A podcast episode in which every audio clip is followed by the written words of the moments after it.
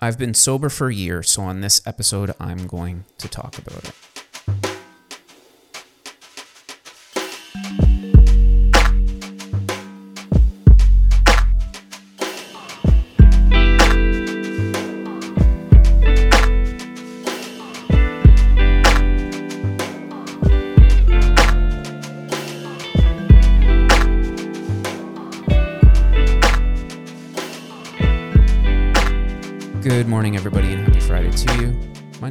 Collins, and welcome to the Concast, a podcast where we discuss all things health, wellness, and injuries in an attempt to better understand the human body. This is episode 145 and the first episode in season five of the show.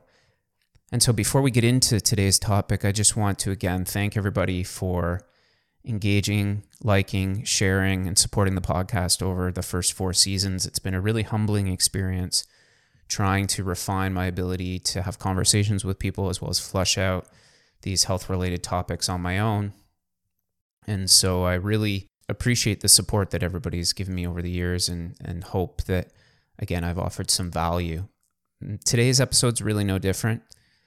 Before we get into the kind of meat and potatoes of today's topic, I do just want to outline that the topic is related to alcohol. And I understand that for some people, that can be a, a triggering topic. So if it is for you, uh, I'd invite you to just click off this episode. And there are 144 other great episodes on varying topics that you can check out or revisit some of the topics that you may have listened to. The reason that I wanted to flush out an episode like this was more for myself to be self reflective, as well as there may be people that are interested in this topic and interested in either reducing or eliminating alcohol consumption.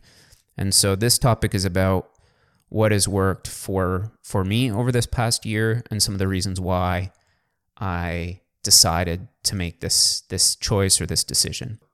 This is the lens by which this topic will be fleshed out, mainly my experience over the last year. And I think that when I think about why I chose to do this, it was really the podcast that caused me initially to make the decision. So on episode 114, which I guess would have been in the fall, I believe, two years ago, I did an episode called Alcohol Consumption. And in that episode, it was discussing the updated Canadian guidelines for alcohol consumption. And uh, I'll link that episode in the show notes below. But the gist of that episode was you know, the more recent research on alcohol has indicated that there are no positive benefits, regardless of some of the things that we have heard, like the red wine and cardiovascular health, that type of thing. So they're very clear that there were no positive benefits of alcohol. In fact, that there were a lot of negative consequences of alcohol that maybe I took for granted or didn't necessarily consider. And it was going through that meta analysis that I realized there are significantly more acute and chronic alcohol related deaths than than smoking, for example, and I would never smoke. I also was wrestling with the idea that for some reason there's substantially more social acceptance towards the consumption of alcohol than smoking. And this got me thinking why is it that I drink or why do I consume alcohol? And there are, you know, there are a few kind of general reasons as to why. But one of the primary reasons I learned was when I was recording episode 143, which is the episode that I'm really the most proud of. This was an episode that caused took a while to for me to record. And because it was looking back at you know being an introvert and what that meant to me and trying to understand how to navigate you know if it's life or social situations, decisions based on being an introvert. And I talked about at length my experience as an introvert and what I've learned over the years. And I think that a lot of the reason that I would consume alcohol socially was because when I was reflecting back on that episode, I was pretty uncomfortable in a lot of social settings particularly in those social settings where you're out at a party or an event or in the evening. And the thing about alcohol is alcohol makes you inherently more social. It will drop those sort of critical voices and make them a little bit less loud. And by virtue of its chemical effects, just inherently make you more social. And for someone that has these inherent feelings of social awkwardness due to being an introvert and maybe not necessarily understanding their own personality type at certain points in their life, you have a tendency to isolate yourself from social settings that you may not want to go to where everyone else may or may not be drinking. One of the other things that comes along with drinking in social settings is social pressure. And as an introvert, I just don't enjoy social pressure. Some of the other reasons why I, I think that I drank was alcohol feels good. For many, it's fun, it's an escape, it's a de stressor. The list goes on with some of the reasons why we rationalize why we might drink. And I would not be any different than anyone else in these categories. You know, it's fun to go out, it's fun to feel the effects of alcohol, it's fun to be a little bit more social really what it boils down to is it becomes this behavioral thing. You do it because you've done it before. With my alcohol consumption, I'll be very honest that it wasn't a thing that I was doing. Like I wasn't drinking during the week. As I got older, my alcohol consumption was reducing, which I think is quite typical. I wouldn't say that I was dependent on alcohol. But if I was drinking, it would be on the weekend and I would say somewhat regularly, where I'd maybe have some drinks on Friday night, Saturday night, and then kind of not drink throughout the week and then repeat that process. So this got me after this episode 114, it got me thinking about if there aren't really any true positive effects of alcohol. And the other thing that it ta- that I talk about in that episode is, you know, Canada as a result of that meta analysis, really scale back alcohol consumption. I think it was from something like 10 to 13 drinks for men and seven ish for women to two, regardless of whether you're a man or a woman. So it was really, really scaled back. And even with two, they said that there's no, you know, to avoid absolute risk is zero. And so you're still assuming some risk with uh, respect to drinking two drinks. And before we get into sort of even more of the meat and potatoes of lessons learned, this is again just my personal decision. I think that people have a number of different reasons why they choose to do things, and I think that everyone is able to make that choice. For me, the the real reason as to why I wanted to try this was it just wasn't making me feel good. I've never really tolerated alcohol well in that you know, when I was younger, I would get really bad hangovers. It would, you know, sometimes last for days in, you know, university days where you're drinking a little bit more. And the older that I would get, the worse that I would feel. And for me, it would terribly disrupt my sleep patterns. Um, and as a result of that, it would carry over to other areas of my life things like anxiousness, less resilience, less tolerance, irritability, heart palpitations. And this isn't again as if I'm going out and getting drunk every night. This could be on as as few as one to two drinks, disrupting my sleep patterns that much. If you're doing that even two or three weekends out of the month, you're never really getting back into a groove where your sleep feels good. And if you listen to other podcasts of mine, you know that, you know, sleep is just one of those really, really restorative things that we have. And so for me, I just, the longer that I looked at this, the more that I realized that there just really wasn't anything positive for me there. Over the past several years, I've been cutting alcohol out for periods of time where, you know, I won't drink for a month or six weeks, kind of bookending the year. And I felt that in those times, you know, my sleep was better, my mood was better, I was a little bit more productive. I was already at this point where a couple of months out of the year I wasn't really drinking. And that time frame seemed to be getting longer and longer and I was a little bit more interested in lengthening that time frame out. So on January 1st of 2023 I decided that you know I was going to start the year alcohol free as I've done many years over. And then a few weeks into that, I decided that 30 days just didn't really seem long enough. I was coming to, you know, week three and a half, and it just didn't really seem long enough. My sleep was still not great. I still wasn't really feeling great from a, a mood standpoint. So I decided to push it to three months at that point. And then around two and a half months in, I just decided I was just going to do the year. Again, there wasn't really a, a specific decision or reason at that point for for trying to go for the year. I just felt like again at two and a half months, I felt much better, but I wanted to be able to see what it would be like to go an entire year and whether that would be difficult and what were some of the lessons that I learned along the way. These are some of the things that I've learned about alcohol consumption, what I've learned about cutting alcohol consumption out. This is mostly through my lens, but also some conversations with a few people that I've had throughout the course of the year. I didn't really tell anyone that I was doing this. And the reason that I didn't tell anyone is, you know, previously on the podcasts, I've said that I'm going to do things and then I haven't been successful at them. So, for example, on prior shows, I've said, I'm going to meditate for a year, uh, every day for a year. And then I haven't been successful. You know, I've gone a long way, but I haven't completed the year. And I've done that on two different occasions and haven't been able to complete it. So, with this, I wanted to take the approach of I'll discuss it when I have completed it and when I've earned, quote unquote, the right to discuss it.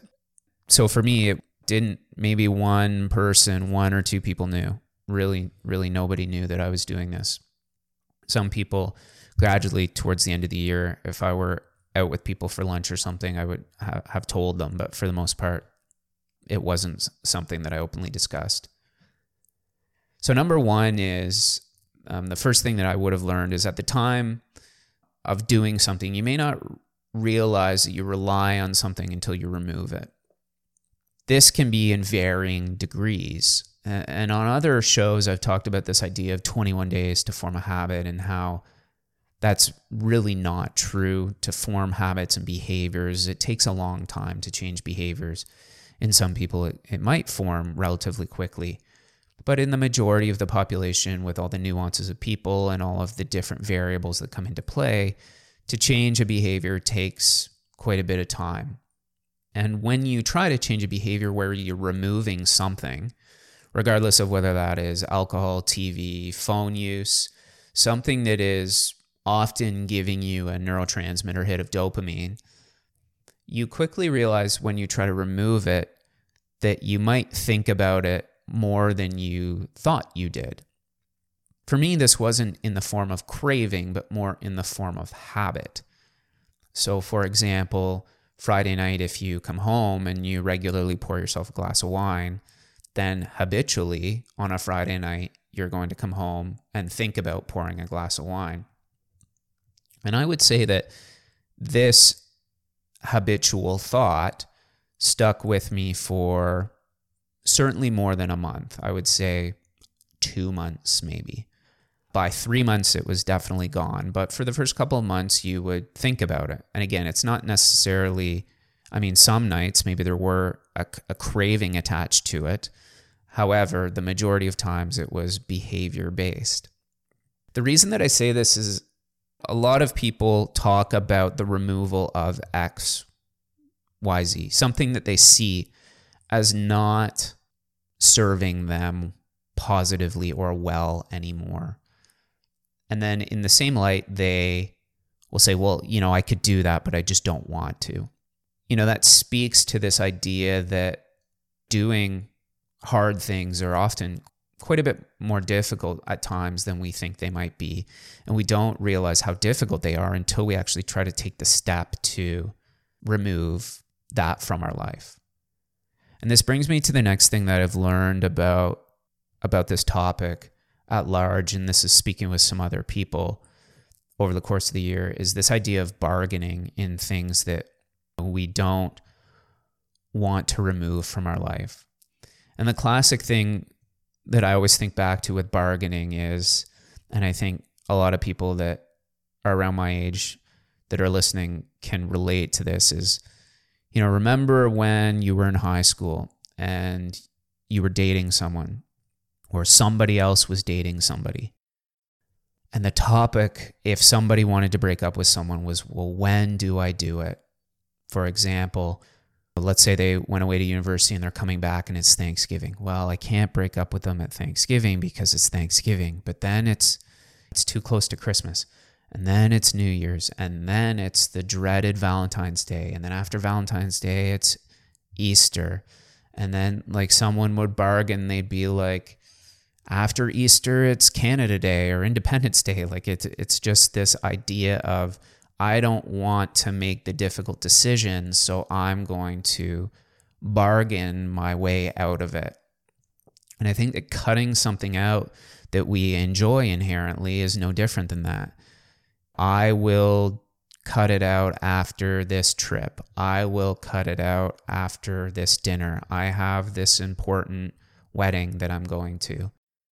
The thing about the consistent bargaining is we'll never learn to cope and manage by continuing to bargain. The likelihood that we will start and finish something is less when we continue to bargain our way out of these things.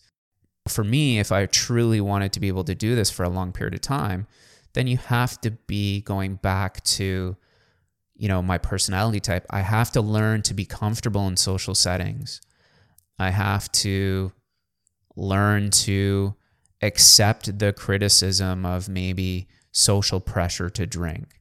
I have to be okay with that. I have to come up with some tools to make myself not feel as socially anxious or allow that criticism to kind of wash over me and not get hooked by the particular emotion that someone else is trying to project onto me. The other thing that I learned is this idea of, and I've talked about this on other shows with respect to healthcare in general, is expectations versus intent. I'm going to remove this in hopes that X. I'm going to remove alcohol in hopes that it improves my sleep, improves my mood, and improves whatever, heart palpitations, let's say. And if I've learned anything over the last few years, is that the moment that you're able to rid yourself of expectations and intent, you relieve yourself from the hooks that they kind of impart into you or hold or you often hold on to. So for example, I really want my sleep to get better. It's been 6 weeks. I'm still sleeping poorly. You know, I did this. This was supposed to help, so it's not helping, so I'm just going to go back to the behavior. The expectations that I had for improving sleep, mood, etc., coping strategies, all that, it did get better but it took a longer time than expected. I would say that, you know, many months, I don't know exactly, maybe six months, maybe even nine months before I would say that I felt really, really good. The other thing is that even if you remove the one thing, and again, this is probably the case in in my decision as well even if you remove the one thing with that one expectation, those things that you're trying to improve, sleep, whatever, they may continue to be disrupted because of other things in your life. It's not like you remove A and it's directly related to everything that you're going through. And so, just because you implement one behavioral strategy or you remove something that you don't see as serving you, it doesn't mean that everything gets 100% better all of the time. And furthermore, things might get better, but life is this undulating experience of ups and downs. And so it might get better and then it might get worse again, or, you know, it might get perceivably more challenging. And so understanding to be able to remove yourself of the expectations of the decision that you're making was really, really helpful for me. The other thing that I learned, and this is kind of, you know, just a, a random thing, is that the world of non alcoholic, particularly beer, has come a long way. In my experience, there's just very little difference now between alcoholic beer and non alcoholic beer, whereas in the past, non alcoholic beer used to not taste very good. And so in the summer, you know, on occasion, if I wanted to have a beer, I would have a non alcoholic beer. It just tasted the exact same. And so for that reason, I'm not even sure that I'll go back to to ever drinking regular beer again, um, mainly because I just didn't notice any difference whatsoever. The other thing that non alcoholic beer was helpful for is one of the things I noticed is that sometimes when you're trying to make a decision around alcohol, and again, it's so socially acceptable that sometimes if people know that you're doing something like this, um, you get invited out less, and that's okay. That's perfectly fine. People are allowed to you know, make decisions based on their own lives. But one of the things that that non-alcoholic drinks will do is sometimes you can just fool people. You can bring them to parties or whatever, pour it in a glass, and no one would ever really notice um, the difference, and that would allow you to be comfortable and allow them to be comfortable if they were having some discomfort around, you know, let's say it's just a lunch and they want to have a drink and they feel uncomfortable with having a drink, then they're able to do that. You're able to do that. No one's any the wiser. On a note about, you know, sort of being invited out areas less. I mean, for me, I think that often this is a filtering that occurs in in life around expectations and external pressure and people being able to either accept you or not accept you in social circles. It's like any major decision in your life. You might retain friends, you might make new friends, you might temporarily step back from friends and then, you know, be reintroduced into friend circles and that's okay and i think that that can be really difficult particularly if a lot of your friend groups are doing something that you might not necessarily be interested in doing anymore but there's nothing wrong with that and i think that sometimes again we we hold on to the idea of the way that our life currently is and we're scared about decisions that we make and the potential negative ramifications of that or how people may perceive it and a lot of the time we don't start something because of that fear, as well as we don't start it because of the fear of just not being able to complete the task. So, one of the, th- the biggest things about giving up something that we see as no longer serving us is the idea of failure and the shame around the idea of failure. So that could be anything. Could be alcohol, could be food, it could be TV, it could be whatever. And the moment that we start thinking about the difficulty around it and questioning subconsciously whether or not we might be able to complete the task, we start to almost feel shame as a result of that. And then if we do fail or slip up, we feel as though like we've just failed and then we bargain ourselves back to our old behavior. So, you know, I was supposed to give up chips for a month, and two weeks in, I had a bag of chips. So, what's the point? And one of the things that I've learned, and I don't know where I learned it or I heard it, and I think it's been really, really valuable, is you may fail, start again, you're not starting over. And a lot of the times when we fail, perceivably fail things, we have this idea that we're starting from ground zero again. So, for example, exercise, let's say we have never exercised before and we exercise for four weeks and then we get injured for a week. We fall off from the gym. And in our eyes, we're starting over at ground zero.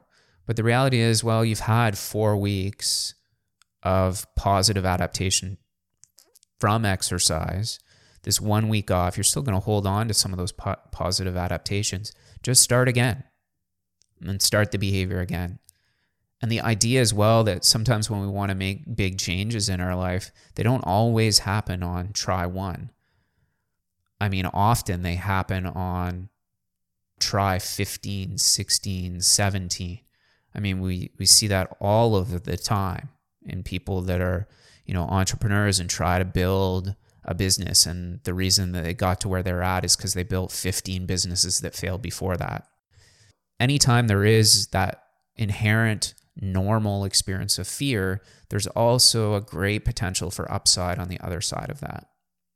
The other thing that I learned is that after a period of time, and I think this was probably some of the work I did around personality as well, but being sober in social settings, I was actually more confident. I end up being more talkative. I end up being more comfortable. I end up being more outgoing. And again, this might be virtue of a number of different things. And the thing is now is I just don't have to worry about, you know, having a couple of drinks and not sleeping that night or waking up with a headache or waking up feeling irritable or waking up feeling anxious. I don't have to worry about the social pressures. Again, I, I'm comfortable with if someone asks me or wants me to drink, and I, I don't fault anyone for that. I don't fault anyone that I'm out with. I think it's just the reality of, of society. And it's made actually going out a lot more fun. And again, I don't think that is just this particular behavioral change. I think there's a lot that goes into that, but um, it's been interesting to see that the longer time goes on, the, the, certainly the more comfortable I feel in social settings. I also feel like the podcast has massively helped that as well because all you're doing is talking to people. A lot of the time, people you don't really know well. One of the other things that I learned is, and I think this is no surprise to anybody, but does the brain ever love a reward? even when we haven't really done anything to deserve it. Again, going back to bargaining, you're not drinking so you can eat a bag of chips. You can buy this. You can have this. You deserve this. You can whatever, replace it with whatever. A lot of the time, when we remove something that, you know, we perceive as maybe not serving us as well, we try to replace it with something else. And this is a lot of this is like brain chemistry driven by dopamine and the reward system attached to dopamine. But this is something that, you know, I know that I had to be really mindful of. And I'm no different than anybody else in that respect. Just because you remove something else, it doesn't necessarily mean that you've earned a reward. And I think that far too often, I'll speak for myself, you give yourself a reward when there really wasn't one that was deserving. A lot of this is related to emotion. It's related to these states that we don't perceive as favorable and we hook onto, and then we look for ways to soothe those states through shopping, food, alcohol, what have you, the list goes on. At times, it's okay to what I call sit in the mud, observe states that aren't particularly enjoyable, and working with somebody or starting a meditative practice yourself to learn from them, observe them, rather than looking to inherently soothe them through an additional external reward. A great teacher once told me that everything we tell ourselves that is negative is trying to teach us something positive about ourselves or teach us something about ourselves. And when I heard that, it allowed me to be able to observe rather than immerse myself in particular states. And so having the ability to say, okay, I'm telling myself that I'm, pick your word, I'm a loser right now. Why am I doing that? What is the lesson that's being learned here? Or what is the positive outcome? Why am I trying to tell myself that? And this is so much often easier said than done. Um, but I think there's something really powerful about that message to be able to often sit with things that are difficult, either under the guidance of a counselor or if you're well versed in doing it on your own, and being able to understand what lesson you may be teaching yourself in that moment. Lastly, I think that overall, you know, my conclusion of this is being sober has been good. It makes decision making very easy. I'm this probably comes no surprise to anybody that knows me, but I do very well on black and white rule based stuff. If you're doing it, you're doing it. If you're not doing it, you're not doing it. And gray is not an area that I love to kind of play in. And so it takes a lot of pressure off me. It makes and allows me to have a more enjoyable time. It's made me more productive. It's improved again over time those factors, um, mood, sleep, other physical factors uh, have improved over over the course of time. Um, it saved money. The positive list could go on and on, but if I sit here and I write out, you know, all of the positive things, I'd be writing, writing, writing, writing, writing, and on the the other side, if there was a positive list to to drinking, I wouldn't really have anything there. And so when I look at that list in its entirety, it, it helps me, you know, with decision making moving forward. I don't really know. It's a new year now. It's whatever day I think it's January 2nd right now. I haven't really made any decisions on, you know, how I'm I'm going to what I'm doing, you know, this year or the foreseeable future. So I'm not saying that uh, I'm going to remove alcohol entirely from my life permanently. It may be something that I reintroduce later. Uh, it may be something that I reintroduce soon. I, I really don't know. But I think that this experiment has been a really, really rewarding one and for me has been uh, incredibly valuable. And so I thought I would share it with you on what I I learned, and I hope that um, you found some value in it, just about behaviors, decisions, etc. I think that if there's one you know lesson that you know I think I keep telling myself in all of these behavior changes that I'm trying to make in my life and move towards something that I think is a little bit more positive. It's just this idea of start again, don't start over. Starting again versus starting over. What this allows me to do is just see this journey as a path rather than you know what I'm so used to this binary viewpoint of yes and no, or right and wrong, or achieved or not achieved.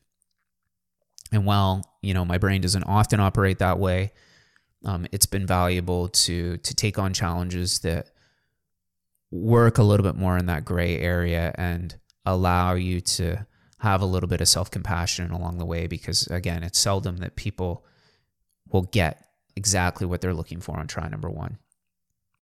So as always, I hope that you found this episode to be of value to you. Your comments, questions, support of the podcast again is always appreciated. I've got a uh, interview coming up in a couple weeks with Tyler Pierce. It's going to be another great conversation. So I'm looking forward to that. Again, if you're interested in having any chats um, yourself on the podcast, feel free to reach out for this season. And we will see you in the next one.